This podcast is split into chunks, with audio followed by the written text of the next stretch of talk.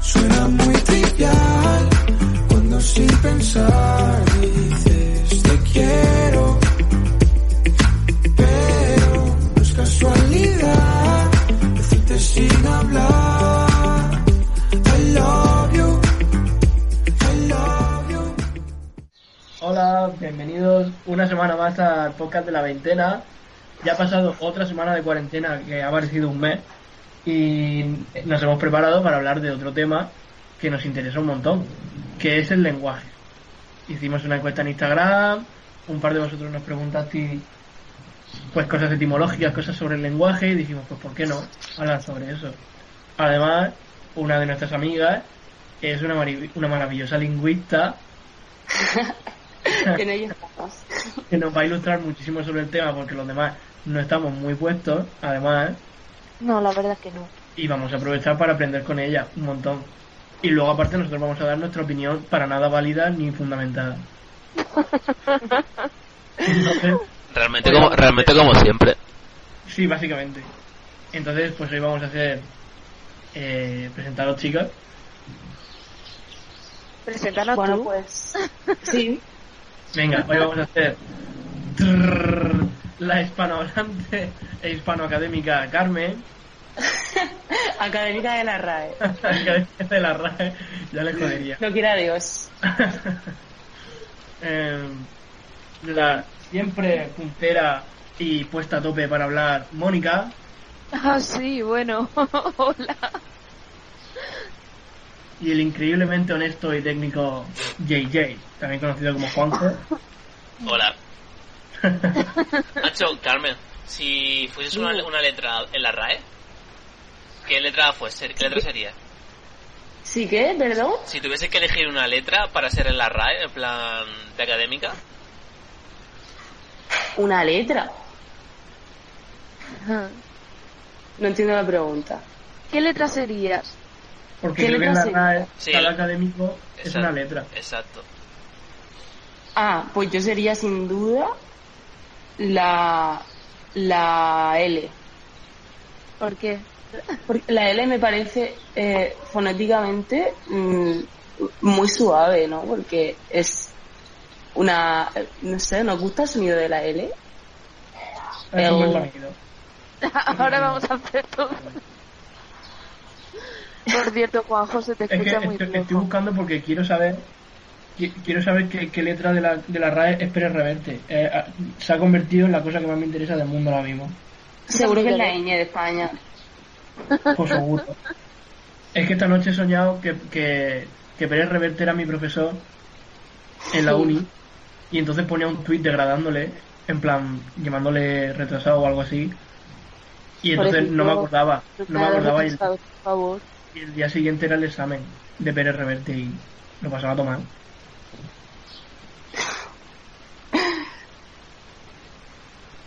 Podríamos hablar otro día de fonética y fonología, que es súper curioso porque además también podríamos hablar de dialectología, que bueno que a lo mejor surge el tema aquí hoy. Sí, sí, no sé ni Yo de qué que sí, cojones va. estás hablando, pero sí, porque No, básicamente, básicamente de cómo, cómo fluctúa, fluctúa la lengua en cuanto a, o sea, geográficamente hablando. Entonces, pues podemos hablar de los dialectos, de, ¿sabes? De cómo cambia la, los sonidos y, y el, el léxico en, en cada dialecto. Podemos hablar del panocho también. Que es súper curioso. No sé, tú puedes hablarnos un poquito en catalano. no estoy preparada. Hombre, del, del panoche podemos hablar hoy también. Sí, podríamos hablar hoy del panocho. Pero bueno, por si os interesa, lo he buscado y Pérez Reverte es, el- es la letra T. ¿Qué? La P. La T. De puto email. No, la T de, de, de, de Titán. Ah, la T. De Titán. De mastodonte. Mastodonte. Bueno. Bueno, y eso, una vez que nos hemos presentado, pues podemos, Sí, ponernos, la presentación. podemos ponernos en el tema. Y para eso pues tenemos unas preguntillas que las tengo por aquí y que son súper interesantes y que las estoy buscando. vale. ¿Quieres? Yo, yo las tengo por aquí, Yo Eri. también. Yo la las, tengo aquí. las- las tengo, las tengo ya. Vale. Mira, chicos, la primera es, ¿qué influencia tiene el lenguaje en los roles que nos enseñan desde pequeños? ¿Quién quiere empezar? No sé, porque como no veo quién levanta la mano y quién no. Vale. Nadie la ha Eh, levantado, Mónica. Nadie quiere empezar. Vale. A ver, yo creo que influye un poco en los roles de género. En que las chicas pues tienen que ser más dulces, menos agresivas, eh, como que llevar más cuidado con todo, no sé. Y los chicos pues suelen ser más agresivos, más más chulos, más supuestamente las chicas tampoco deben de decir palabrotas. Los chicos como que se les permite un poco más. Influye muchísimo en el comportamiento. Porque por ejemplo a mí me metieron mucho miedo siempre que yo era un mono por ahí. Y a mí me decían siempre, Mónica, ten cuidado, no sé qué. Y yo al final cogí miedo a hacer ciertas cosas. Y a mi hermano no, por ejemplo. No sé, y no sabría Yo qué más decir. Yo pienso que, que sobre todo influye lo que es el léxico, ¿no? Porque, bueno, la gramática también influye, pero yo creo que eso ya no desde pequeño, sino que eso luego eh, vamos cambiando nuestra forma de, de hablar. O sea, luego hablaremos, si queréis, del lenguaje inclusivo. Eh, que, que eso yo creo que viene un poco más eh, cuando vas adquiriendo pensamiento crítico. Pero sobre todo el léxico, eh, que históricamente ha sido mm, especista, ha sido machista y ha sido, por ejemplo, las expresiones típicas que se ha hablado mucho de esto, creo yo, como esto es un coñazo, esto es, si esto los, los críos y las crías desde pequeñas lo, lo escuchan en su casa, yo creo que tiene un rol bastante eh, importante en, en la educación. ¿Qué pensáis? Sí. O esto es un coñazo, o cuando algo es una fantasía, esto es la polla. O, por ejemplo, no sé, hija de puta también se dice mucho. Pero siempre va, no sé.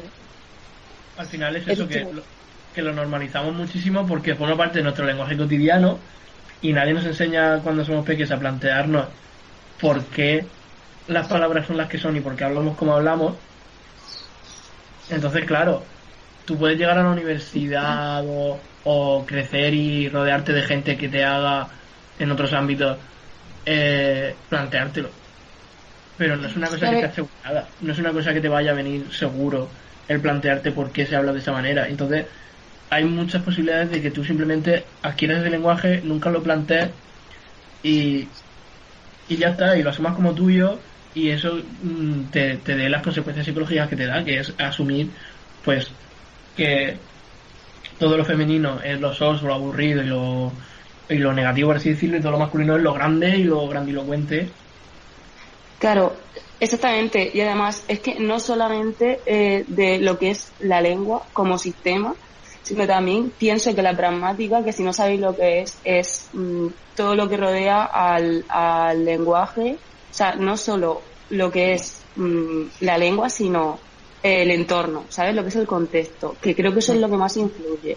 Hay una, un ámbito que se llama proxémica, que es básicamente la relación de proximidad que tú tienes, seguro, a ver, lo estoy explicando grosso modo, pero es la relación de proximidad que tú tienes con tu interlocutor o interlocutores.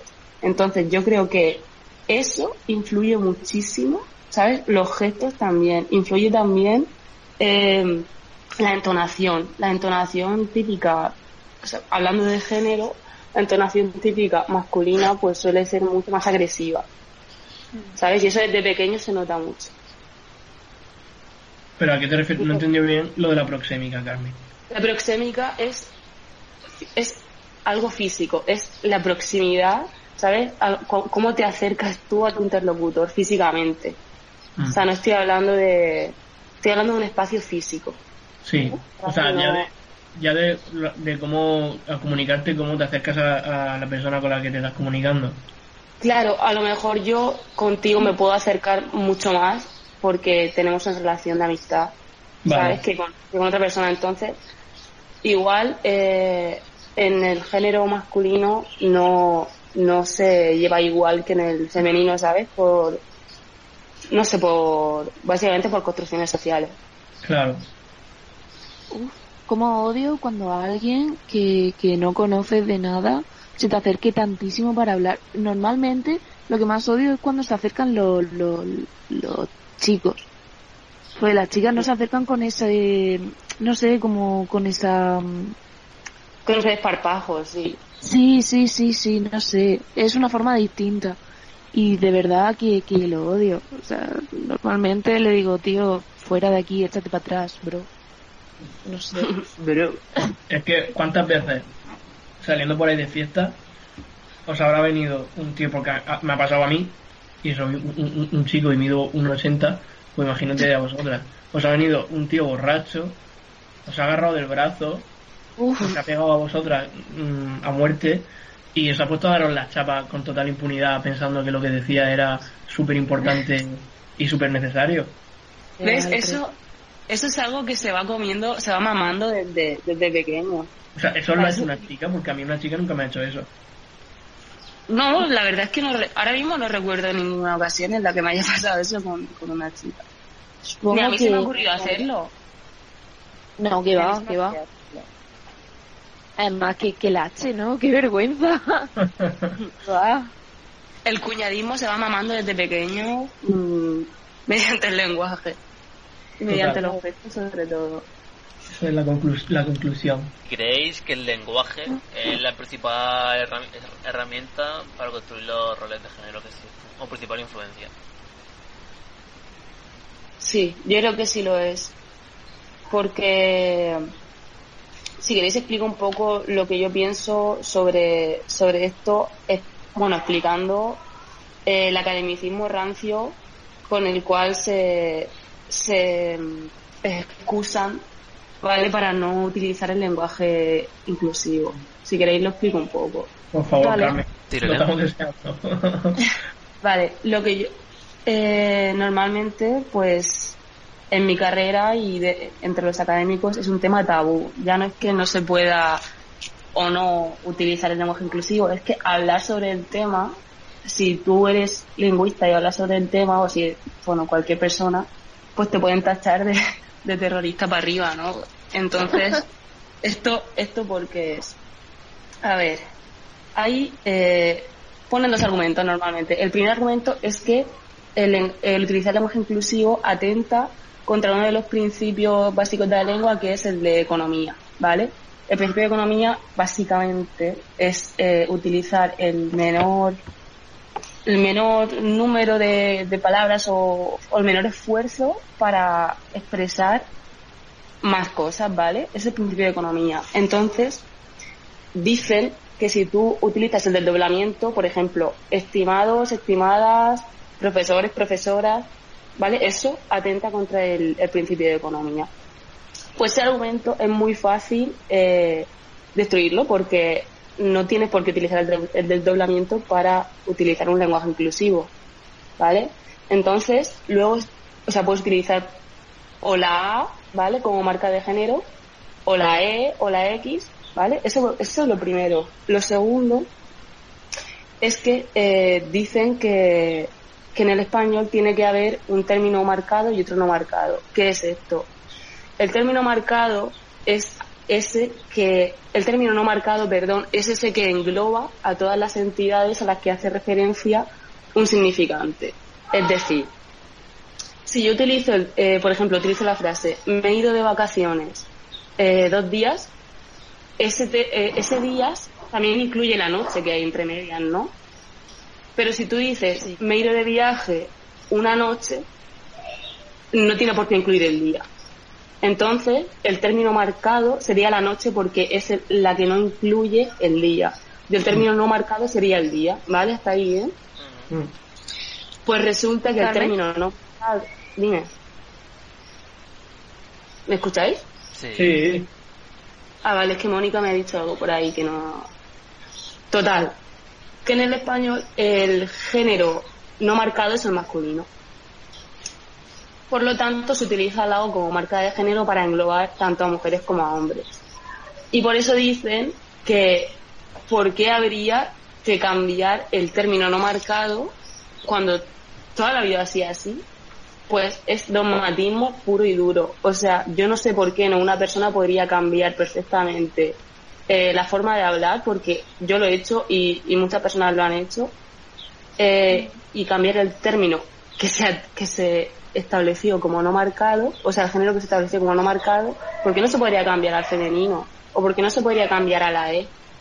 ¿Por qué no? Pues ese es el academicismo rancio que, que tenemos, porque siempre ha sido así, ¿no? Porque es la O como masculino, se utilizó, o sea, se establecía así, y no, y por qué habría que cambiarlo. Claro, a ver, es que, que se haya utilizado toda la vida no significa que se siga, que se deba seguir usando, ¿sabes? O que que- sea lo correcto. el lenguaje también tiene que actualizarse a los tiempos, ¿sabes? Si Claro. realmente algo se, se mm, denomina como rancio, como puede ser el, el uso del lenguaje que hay actualmente, no entiendo el porqué de esa negación, ¿sabes? Porque muchas veces como Claro. cuando a un grupo de hombres lo denominas con, con, con un determinante eh, femenino, es como que se ofenden, ¿sabes? Como Mm. a mí no me digas así, que eso es para las tías no sé qué, es como, macho. Sí, ¿y qué pasa? ¿Te vas a morir? ¿Te va a dar un infarto? ¿Te va a pasar algo? O sea, Claro, y ahí, y ahí creo que está la respuesta a tu pregunta, Juanjo. O sea, ya no es el hecho de, de, de utilizar la, la A o utilizar la E como marca de género, sino el hecho de rebelarte contra es, ese dogmatismo de, de decir, bueno, es que siempre se ha hecho así, siempre se ha utilizado la O. Bueno, pues a lo mejor se utiliza la O porque vivimos una sociedad patriarcal y porque mm, así lo establecieron los señoros que, los, que lo establecieron. Entonces, creo que claro que influye el hecho de utilizar el lenguaje de una forma, mm, bueno, reivindicativa, ¿no? Para la forma de pensar de, de la gente. Aparte, yo- yo veo que- los señores- Ah, sigue. Mónica, Mónica. Nada, nada, que iba a decir que realmente es porque los señoros siguen ahí, porque si no, no hubiese problema en cambiar ese, ese lenguaje. Claro. Claro. Yo veo que, que al final esa gente lo que está haciendo es anteponer el, academici- el academicismo y la necesidad de mm, regularizar y normalizar el lenguaje, que es una necesidad y es, y es- y es importante, pero están anteponiendo eso a necesidades sociales, a necesidades muy básicas de la vida y necesidades que eh, básicamente son de personas que están siendo oprimidas por el lenguaje. Mm. Entonces están anteponiendo su visión mm, súper reglamentada y súper normativizada del lenguaje, que a ellos les parece una cosa súper importante y que puede ser importante, pero es que están anteponiendo eso a la vida. Están anteponiendo eso a la sociedad y a las personas que realmente eso tiene un impacto sobre su vida. Es que no, no se me ocurre una forma de, más tonta de mirarse el ombligo, ¿sabes? Totalmente. Es que aquí se ve también el, el elitismo que hay en, Es que en eso- el lenguaje académico, porque los profesores de universidad, teniendo el nivel que tienen de sociocultural, ¿no? Pues sí que afirman que el lenguaje cambia, que el lenguaje es dinámico, pero sin embargo se oponen, la mayoría, por lo menos que he conocido yo, se oponen totalmente a, a utilizar lenguajes que sean inclusivos, pero tanto con en cuanto al género o, o- o cualquier otra, eh, en relación con cualquier otra, con cualquier otra opresión. Entonces es súper rancio. O sea, es rancio hasta decir basta. Real. Es que me ofendo. O sea, es que solo, ay, perdón, eh, una cosa. No, no. Solo he conocido a una profesora en, en, en Barcelona que utiliza la X en sus mensajes de. Ujú, Y eso, o sea, me emocionó hasta tal punto, de verdad. O sea, ¿cómo puede ser que esto me emocione? Pues así están las cosas. Mm. Yo, yo solo quería decir que nos perdonéis si, si a lo largo del podcast de vez en cuando no respetamos este principio de utilizar eh, pues términos neutros o yo en concreto pues, me gusta utilizar el la como ¿cómo se llamaba? como marcador Como marca, marca de género, bueno, pues, como marca sí, de como género llamarlo, verdad. pero claro en plan pues a veces se te olvida a veces estás hablando rápido y no lo piensas y, y bueno si alguna vez veis que, que se nos escapa otra cosa pues Eso. Claro, eso es, y la, fo- la, la cosa es revisarse, ¿sabes? Poco a poco. O sea, es normal que, como estamos mamando esto toda la vida, pues nos cueste un poco cambiar nuestra forma de, de hablar. Claro. Es normal. Bueno, chicas, eh, la siguiente pregunta es, eh, ¿tu lenguaje cotidiano puede ser combativo o performático? ¿Qué opináis? Sí. Y- bueno, Eric eh, lo explicó bastante bien porque yo, por ejemplo, no sabía a lo que se refería con performático. O sea, que si quieres explicarlo. Yo performático lo veo mm, como... No me acuerdo que te expliqué, Carmen. Pero- Lo explicaste Pero- por WhatsApp. Sí, pero lo veo como, en plan, utilizar tu lenguaje, ya no solamente la forma en la que, ya no solamente lo que dices, ya no solamente utilizar nosotros en vez de nosotros o no decir coñazo, esas cosas, sino utilizar tu lenguaje como, como algo performático en el sentido de que el simple hecho de hablar y de utilizar ese lenguaje ya diga algo.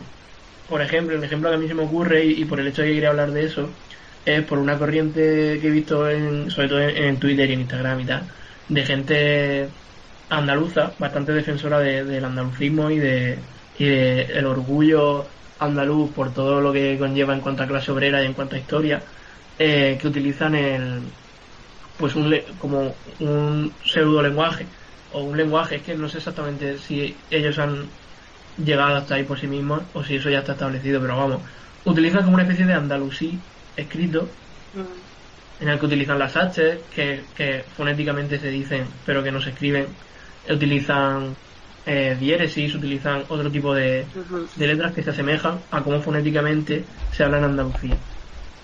Y eso me parece súper performático porque al final así lo que están diciendo es soy andaluz, estoy orgulloso de cómo hablo. Y no, no solo eso. O sea, perdón. Que, que, que quiero decir muchas cosas y al final me... no sé. Eh, creo que es, es, mm, es algo político, ¿sabes? Ya no solo... O sea, por ejemplo, también eh, hablar eh, panocho o hablar según las diferentes variables dialectales porque se- el español es un, es una es plurilingüe sabes no es no hay un español eh, estándar. O sea no tiene que haber un español estándar sino que hay muchas muchas variables y creo que eso es lo que se quiere defender y creo que es súper necesario defenderlo o sea me refiero no hay una norma del español o sea sí que hay una norma pero no no hay un español estándar por ejemplo el ceseo no es normativo, pero aún así la gran parte, la mayor parte del territorio panhispánico es ceseante. Mm. Entonces, claro, me parece muy necesario que se, que se visualice y que se visualicen las distintas variables del español. Y también importante remarcar, como ha dicho Carmen, que es algo totalmente político. Y a tener en cuenta que no solo pasa en Andalucía o en Murcia con el Panocho, sino pasa en cualquier tipo de comunidad autónoma donde había ha habido por- históricamente un dialéctico idioma totalmente diferente o paralelo al, al castellano común. Y también remarcar que durante la época de Franco y la dictadura todo esto estaba prohibido. O sea, tú no podías Claro. hablar en sitios más públicos en tu idioma, ¿entiendes? Tú no podías hablar en euskera Claro. o en catalán, ¿sabes? Porque a la mínima te detenían o te hacen cualquier mierda, ¿sabes? Claro, yo me he ido al andaluz porque es una cosa más moderna y más que veo como algo realmente performático que la gente lo hace con esa intención, pero es que realmente hablar en hablar en euskera en, en un medio público ya es un acto político. Hmm. Claro. Mira, por ejemplo, en- yo creo que con el valenciano pasa mucho parecido al andaluz, porque sí que hay una corriente muy fuerte que defiende mucho el valenciano como idioma, como que se reconozca como idioma oficial, o sea, más que oficial, sino que se, recono- se reconozca como idioma a nivel público, ¿sabes? Que Mm. no se diga lo típico, es que es como el catalán, no sé qué, no, es un idioma aparte, con su historia aparte, con su cultura, con su... y con todo lo que hace que su, haga su un idioma, ¿sabes? Claro. Bueno, también pasa con, no solo con España, sino con Hispanoamérica, porque eh, también es español, pero eh, como he dicho antes, hay muchísimas variantes, o sea, eh, hay que, mm, como que ver las, las variables que y la historia y la cultura que tiene cada territorio. Entonces, utilizar el lenguaje eh, en cuanto en relación a eso eh, es un acto político de reivindicación, ¿sabes? Como que Claro. la norma no, no solo eh, repercute a Valladolid o a Madrid, ¿sabes? Sino que hay muchísimas variables eh, dentro del territorio panhispánico y eso se tiene que visualizar. Mm. Y también creo que se da mucho el, el caso de, no sé cómo llamarlo, pero como un racismo interiorizado dentro del propio del propio castellano, ya sea latino- latinoamericano o castellano. Es como que se ve una burla Claro, eh, a la gente latina cuando habla en su, en su idioma, vaya, ¿saben? En, en latín. sí, sí, totalmente. Y es algo Claro, que... no lo Sí, y es algo Sí, que está muy, muy interiorizado, ¿sabes? Como que muy mucha burla. Por ejemplo, cuando ves una serie o cuando ves una, una película en latino, es como siempre está el meme o la risa de, de que lo escuchamos raro o feo por ser latino, ¿sabes? Es como, tío, eh, Claro. no sé, con, ya, ya no si- es que haya burla. mm, O sea, es que ya ni siquiera queremos verlo en, en latino. Porque tenemos tan interiorizado que no es. No puede, no puede llegar a ser tan profundo o tan perfecto como es el español normativo. mm. ¿Sabes? Entonces, es, es curioso que, que esté tan interiorizado ese odio, ese odio entre comillas, al, al latino. Yo creo que es Sí. una, una toma de racismo que hay en la sociedad, la verdad. Más que odio, yo, bueno, que va relacionado realmente, pero creo que más racismo que odio. Aunque va relacionado, obviamente. Porque, por ejemplo, si os dais cuenta, si una serie, su idioma en voz es alemán o francés, no pasa eso. Tú no te ríes de, de ese idioma. Ni lo ves como si fuese un, meme, ¿sabes? Pero pasa especialmente con el, con el latino, con el español latino. Y con, y con el- los territorios orientales también. En chino, en, en, en, en- en japonés, en, Sí. bueno, en Coreano. en coreano, en hindú, en indio, perdón. Yo quería recomendar, es que hay un libro que yo no, no he leído porque lo descubrí investigando sobre el tema ahora esta semana. Entonces, pues tampoco me gusta recomendar un libro que no me he leído, pero es que hay un libro que se llama Lenguaje y Revolución, de Sportman, y que tiene súper buena pinta, y me, estoy buscándolo en PDF, pero no lo encuentro. Eh, que, Muy mal, Eric. Hay que comprar libros. y pues no está, no, está, no está ni la economía ni el momento ahora mismo como para comprar un libro en Amazon, porque en la cuarentena me parece a mí que libros voy a comprar poco. Amazon no, pero... Chicos, no compréis, por eso, chicos, no compréis en Amazon. Es lo que tengáis en casa. O PDF, claro. Y, y nada, el libro pues básicamente analiza cómo el lenguaje, cómo ciertos conceptos fueron clave en, en, un, en un momento clave de la política argentina. Eh, que no sé exactamente cuál es. Es que ya te digo, no, no he podido leer el libro, solo he leído como mm, reseñas. Pero como que por lo visto es un libro que analiza muy bien el papel concreto del lenguaje en un momento de tensión y de revolución política concreto. Qué bien. Pues me lo apunto, la verdad. ¡Ay, qué susto me ha dado! Yo, yo voy a recomendar también un libro que, que a lo mejor mm, no es tan básico, pero yo creo que es bastante ameno y, y se hace bastante fácil de leer, que se dice, o sea, que se titula mm, Cómo hacer cosas con, con las palabras. O sea, lo que dice es, bueno, básicamente que, bueno, grosso modo, porque el libro es bastante, bastante más extenso que esto, que cuando hablamos no solo eh, describimos o enunciamos. Total, que, os quiero recomendar un libro también que se llama Cómo hacer cosas con las palabras, que básicamente eh, uno de los conceptos principales que, que desarrolla es que cuando nosotros hablamos no, no solo describimos cosas o no solo enunciamos, sino que estamos haciendo algo. Por ejemplo, cuando tú prometes algo, no solo eh, realizas el acto de hablar, sino que estás haciendo algo, estás prometiendo, ¿sabes? Es como físicamente hacer algo. Entonces, yo también lo, lo quiero relacionar con el hecho de cuando tú hablas, estás llevando a cabo un, algo, o sea, un comportamiento político. O sea, hablar, como todo, creo que es un acto político. Entonces, pues, básicamente eso quería recomendar el libro, recalcar aspecto del lenguaje. Pues súper bien. La verdad, ya tenemos dos recomendaciones nuevas para esta semana de cuarentena. Si podéis, si conseguís encontrarlo, eh, pues os, os, recomendamos muchísimo que, que, lo leáis y que os informéis. Y bueno, y, y dicho esto, no queremos que se alargue muchísimo más el podcast, la verdad, porque ya llevamos bastante rato y no sabemos si está siendo muy interesante o si está siendo aburrido, pero tampoco queremos que sea súper largo. Entonces, lo que hemos hecho para, para terminar es eh, pensar en, en, unos, en unos textos, en, en cosas que hemos leído que nos inspiren o que nos gusten en relación con el lenguaje y pues vamos a leer cada uno uno.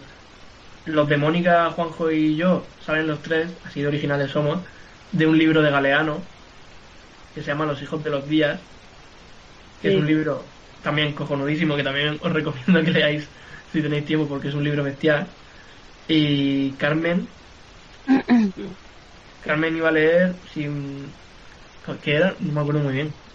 Eh, Cortázar, un capítulo Ah, de eh. Rayuela. Sí, un trocito de, de rayuela de cortar. Entonces, pues nos vamos a despedir con eso y, y esperamos que, que cuando escuchéis el podcast, si os quedan preguntas, dudas o queréis decirnos algo o insultarnos o lo que queráis, pues que, que interactuéis con nosotros en las redes, en Twitter, en Instagram, en Evox. Una cosita, En ¿vais a, a los textos de, de Galeano o los vais a leer y ya está? Yo lo comentaré un poquito. Ah, vale. Pues, ¿quién Esto empieza? luego lo, lo cortamos, ¿no? Sí. Vale. ¿quién Eh, empieza? eh, yo no, Venga, pues empiezo yo mismo. que he hablado mucho rato seguido. ¿Empiezo? Dale. Di, espérate, antes de empezar, di, empiezo yo tal plan, que, que haya coherencia con lo que hemos dicho. ¿Y de qué era? ¿De qué era? ¿De Galeano? Sí, Vale. Vale, pues empiezo yo. eh, un texto de Galeano que se llama El mundo encoge, que dice el Día de las Lenguas Maternas. Bueno, claro que 21 de febrero es el Día de las Lenguas Maternas. Eh, cada dos semanas muere una lengua. En 1974 murió Angela Loy, una de las últimas indígenas zona de la Tierra de Fuego, y la última que hablaba su lengua. Eh, las zonas adoraban varios dioses y el dios supremo se llamaba Pelmaul, que significaba palabra. Eh, Ángela cantaba para nadie, ya que esa lengua ya nadie recordaba. Y cantaba, voy andando por las pisadas que aquellos que se fueron, perdida estoy. Eso es el texto y no sé, me parece muy triste la verdad que cada dos semanas muera una lengua, no sé. Sí, es curioso porque cuando se es, es como ha dicho Galeano, cuando se muere el último, la última hablante de esa lengua, la lengua ya es una lengua muerta y es súper Claro. triste. Ah, hablando de esto, tenéis que ver una película que se llama mm, Sueño en otro idioma, en otra lengua, o algo así, o en otro idioma, no me acuerdo. que va, la va sobre esto, exactamente. sueño ¿Qué? en otro idioma. Sí, tenéis que verla porque va sobre una lengua indígena que no me acuerdo cómo se llama porque tengo la cabeza muy mal ya. Pero es la película va exactamente sobre esto y es súper bonita, yo la recomiendo muchísimo. Vale. Pues me me encanta porque nos estamos llevando un montón de recomendaciones hoy. Sí.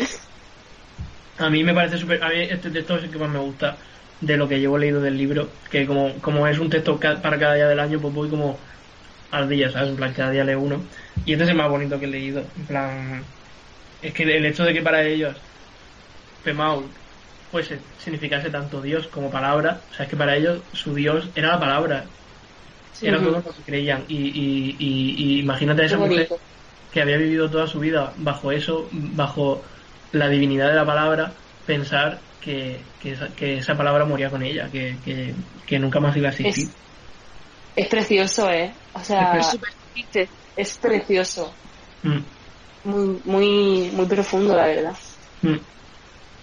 Bueno, yo voy a leer uno que se llama mm, eh, Cuentacuentos. Es, corresponde al día 16 de marzo y, y es del mismo libro, claro. y dice, eh, en estos días, y en otros también, celebran sus festivales los narradores que relatan cuentos a viva voz, escribiendo en el aire. Los cuentacuentos tienen numerosas divinidades que los inspiran y que los amparan. Entre ellas, Rafuema, el abuelo que contó la, historia del origen del pueblo Huitoto, en la región colombiana de Araraquara. Rufema contó que los huitotos habían nacido de las palabras que contaban su nacimiento, y cada vez que él lo contaba, los huitotos, por tanto, volvían a nacer. Qué bonito. O sea, es que eso es súper- lo veo súper clave porque como la palabra hace que todo viva de nuevo, hace que lo que parecía muerto siga viviendo. El hecho de que se hable y se, se y- y exista un discurso sobre cosas es lo que impide que esas cosas mueran. Sí. Y el hecho de que alguien vaya a hablar de ti cuando esté muerto y el hecho de que alguien siga hablando de las injusticias del pasado para que no se olviden, son las que hace que esas cosas sigan vivas y sigan existiendo y no se olviden. Y también tenemos que dar las gracias len- a, a la escritura, porque el- la lengua es, o sea, el lenguaje es evanescente y, y gracias a la escritura, pues tenemos esa suerte de tenerlo plasmado en, en un papel o donde sea y que las palabras sigan vivas mucho más tiempo. Mm. Bueno, si queréis leo yo el fragmento mío. Vale. Sí, Vale. sí. Vale, pues yo voy a leer también el del mismo libro de Galeano, el corresponde al 2 de marzo, que se titula El servicio del lenguaje de la Gomera. Y dice así. En 1999, el gobierno de las Islas Canarias decidió que en las escuelas estudiara el idioma perpetuado por el pueblo que lo silba. En tiempos antiguos, los pastores de la isla La Gomera se comunicaban silbando, desde lejanas montañas, gracias a los barrancos que multiplicaban los ecos. Así transmitían mensajes y contaban suce- su- eh, sucedidos, noticias de los idos y los venidos, los peligros y las alegrías, los trabajos y los días. Han pasado los siglos y en esa isla los silbos... Se escucha a mí, ¿no? O sea, bueno. Se ha escuchado raro, pero Sí, si quieres. Eh, han pasado los siglos y en esa isla los silbos humanos, envidiados por los pájaros, siguen siendo tan poderosos como las voces del viento y de la mar. La verdad es que está- es bastante único el, texto este. Y realmente lo que, me, lo que me gusta mucho es como que a pesar de que a lo mejor en cierta época el gobierno impusiese cierto tipo de, de estudio de un idioma, eh, a, pesar de todo eso, en La Gomera, eh, a pasar de los siglos y del tiempo que haya pasado, es como que en esa misma isla, aunque ya no se hable o se sigue utilizando el idioma de los, de los, de los silbidos, es como que se note esa aura de toda la historia que ha tenido el idioma en el mismo sitio, ¿sabes? Sí, el hecho de que no se pierda y de que se siga silbando eh, a nivel de a nivel cercano vecinal de en la propia isla las personas eh, hayan seguido silbando y hayan seguido utilizando ese idioma eso es lo que al final ha hecho que el gobierno de la Gomera lo apruebe como idioma oficial o, lo apoye sabes si el hecho de que la gente aunque ha encontrado una forma mucho más sencilla de comunicarse a través del teléfono y de internet y todo eso joder, pues no ha querido olvidar eso tan guay, eso tan bonito que, encontraron para comunicarse en su época. Por cierto, una cosa que hablando de, gobierno y de, y de lenguaje, hay otra recomendación, es que veáis eh, la entrevista que le hicieron a Borges en A Fondo, que está en YouTube. Y bueno, se habla poco de política porque según Borges su, su literatura es apolítica, lo cual no creo, ¿vale? Pero él, él lo afirma así. Y, y bueno, también se habla sobre un poco la dictadura de Pinochet. Y creo que Borges no era, o sea, no es que fuera partidario, porque no lo dice claramente, pero no estaba muy en desacuerdo con, con eso. Y me parece un poco contradictorio. Vale, lo dejo ahí, podéis ver la entrevista porque también dice que heredó un poco el anarquismo de, de su padre. Entonces, no sé, es curioso. Yo, yo os la recomiendo que la veáis. Pues oye, otra, otro apuntado. Vamos, tengo una pedazo de lista ya. Yo también. O sea, Vale. ¿Queréis que quería hacer- yo quería hacer un inciso porque por por Instagram me nos dijeron un, o sea, una amiga nuestra que quería saber el origen de aluvia. De. Y lo- sí, y lo voy a leer. Eh, Origen árabe, ¿no? Sí, del, del árabe, pero esta palabra en árabe es de origen griego. Entonces también se, se, se usaba para denominar el lóbulo de la oreja y no solamente para la semilla de, de la alubia en general. Qué curioso. Pues a partir de ahora no voy a decir lóbulo, voy a decir aluvia siempre. ¿Sabes? Y el vídeo eh, viene de una palabra en francés que se llama caballito. ¿Qué dices? Flipar. Video de el chocho de toda la vida. Se llama caballito en francés. Yo quería explicar el origen de la palabra guiri, porque me parece muy interesante. O sea, la palabra la palabra guiri, yo pensaba que, que era, o sea, que era reciente, ¿no? Pero resulta que viene de las guerras carlistas. O sea, resulta que, que, que el, el bando de mm, carlista eh, como que llamaba a, a, las, a los partidarios de, de la reina Cristina guiri- guiris- guiristina, o sea, cristianos o algo así, ¿vale? Como cristianos. Entonces, de cristianos, pues viene la palabra guiri como refiriéndose al extranjero, ¿sabes? Porque para ellos eran extranjeros. Entonces es curioso que venga de las guerras carlistas. Y nada, esa es mi aportación. Pues sí, pues yo pensaba que era algo que se habían inventado, pues, nuestros padres como mucho, o nuestros abuelos, en plan de ver a Santo Guiri. Claro, claro, yo también lo pensaba que era del siglo XX, por lo menos. Bueno, si queréis, leo lo de Rayuela y, y ya está, ¿no? Sí, ya vamos terminando. Vale, atención al capítulo 68 de Rayuela de Cortázar. atención. Apenas él le amalaba el noema, a ella se le agolpaba el clenso y caían en hidromurias, en salvajes ambonios, en sus talos ex- exasperantes. Cada vez que él procuraba reclamar las incopelusas, se enredaba en un grimado quejumbroso y tenía que embulsionarse de cara al nóvalo, sintiendo como poco a poco las arnillas se espejunaban, se iban apeltronando, reduprimiendo, hasta quedar tendido el, el trimalciato de ergomanina al que se le han dejado caer unas fílulas de cariacon- cariaconcia. Total, no lo voy a leer entero, No, porque Pero no te entendido porque. Pues, que no lo leas entero porque te ha costado leerlo. Sí, sí, sí, es que es, es difícil, ¿eh? Es que son ¿Habéis palabras, entendido algo? es que son palabras extrañas. Sí, no sé. Vale. ¿Pensáis que esto es español? Eh... a ver.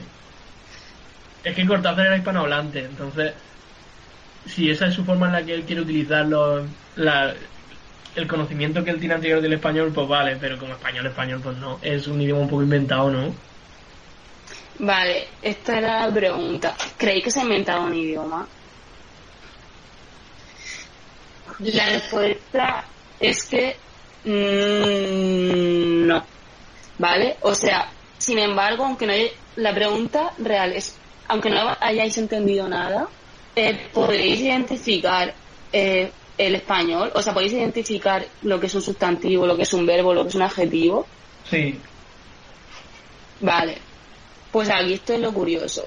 Creo que sin quererlo, o a lo mejor queriéndolo, eh, esto explica un poco el, el generativismo.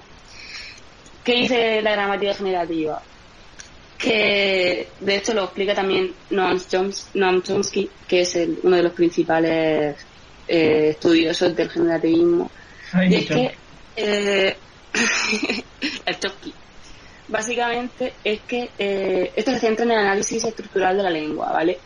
Que se considera como una realidad independiente de las habilidades del sujeto. Es decir, que la lengua, sintácticamente hablando, eh, la tenemos implícita desde que nacemos. ¿Vale? Las estructuras sintácticas están implícitas en nosotros, por eso nos es muy fácil eh, identificar sintácticamente eh, las partes ¿vale? de la oración. Y esto se, se refuerza con tres preguntas. ¿Cómo es posible que disponiendo de un número finito de morfemas y de fonemas, básicamente de palabras y de sonidos, podemos construir potencialmente, potencialmente un número infinito de oraciones? Otra pregunta es, ¿por qué se produce rapidez en el aprendizaje de una lengua, aunque la estimulación verbal de los padres o educadores sea pobre y desordenada? Es decir, nadie nace eh, sabiendo eh, explicar o enseñar una lengua. Y sin embargo, los niños tienen la capacidad de aprender una lengua a velocidad pasmosa. Y la otra pregunta es, ¿qué explica la existencia de estructuras comunes en todas las lenguas? Pues nada, básicamente quería explicar eso porque me parece muy curioso que eh, la estructura de una lengua sea implícita y sea inherente a nosotros como naturaleza humana. Es bastante curioso y lo quería explicar. Sí, sí, es bastante interesante, la verdad. Es súper curioso. Bueno, y Vale, pues hemos Eso terminado hoy. Hemos terminado por hoy. ¡Uh! Bien, Espero- a comer. Espero que esto no se os haya hecho súper aburrido y súper largo. A nosotros nos apetecía hablar de este tema, la verdad, y, y a nosotros por lo menos se nos, se nos ha hecho como súper ameno, porque llevábamos tiempo pensando en hablar de ello. Esperamos que a vosotros también se os haya hecho ameno y que os haya servido de algo, que por lo menos las recomendaciones y lo que hemos hablado, pues os inciten a investigar un poquillo y a pensar un poquillo, aprovechando el tiempo libre de la veintena. Y nada, que si, hay- como siempre, si habéis llegado hasta aquí, os queremos un montón. Muchas gracias. sois los mejores, sois unos angelitos y unas angelitas. Y. Los ángeles no tienen género, bro. Bueno, pues performáticamente tenemos un género para decir angelitos y angelitas. y, y nada, y nos vemos la semana que viene en otro maravilloso capítulo de, de la veintena. Bueno, pues muchas gracias por escucharnos, Bueno. porque suerte para llegar hasta aquí. Hala. Un besito. Chao. Hasta la siguiente semana. Hasta luego.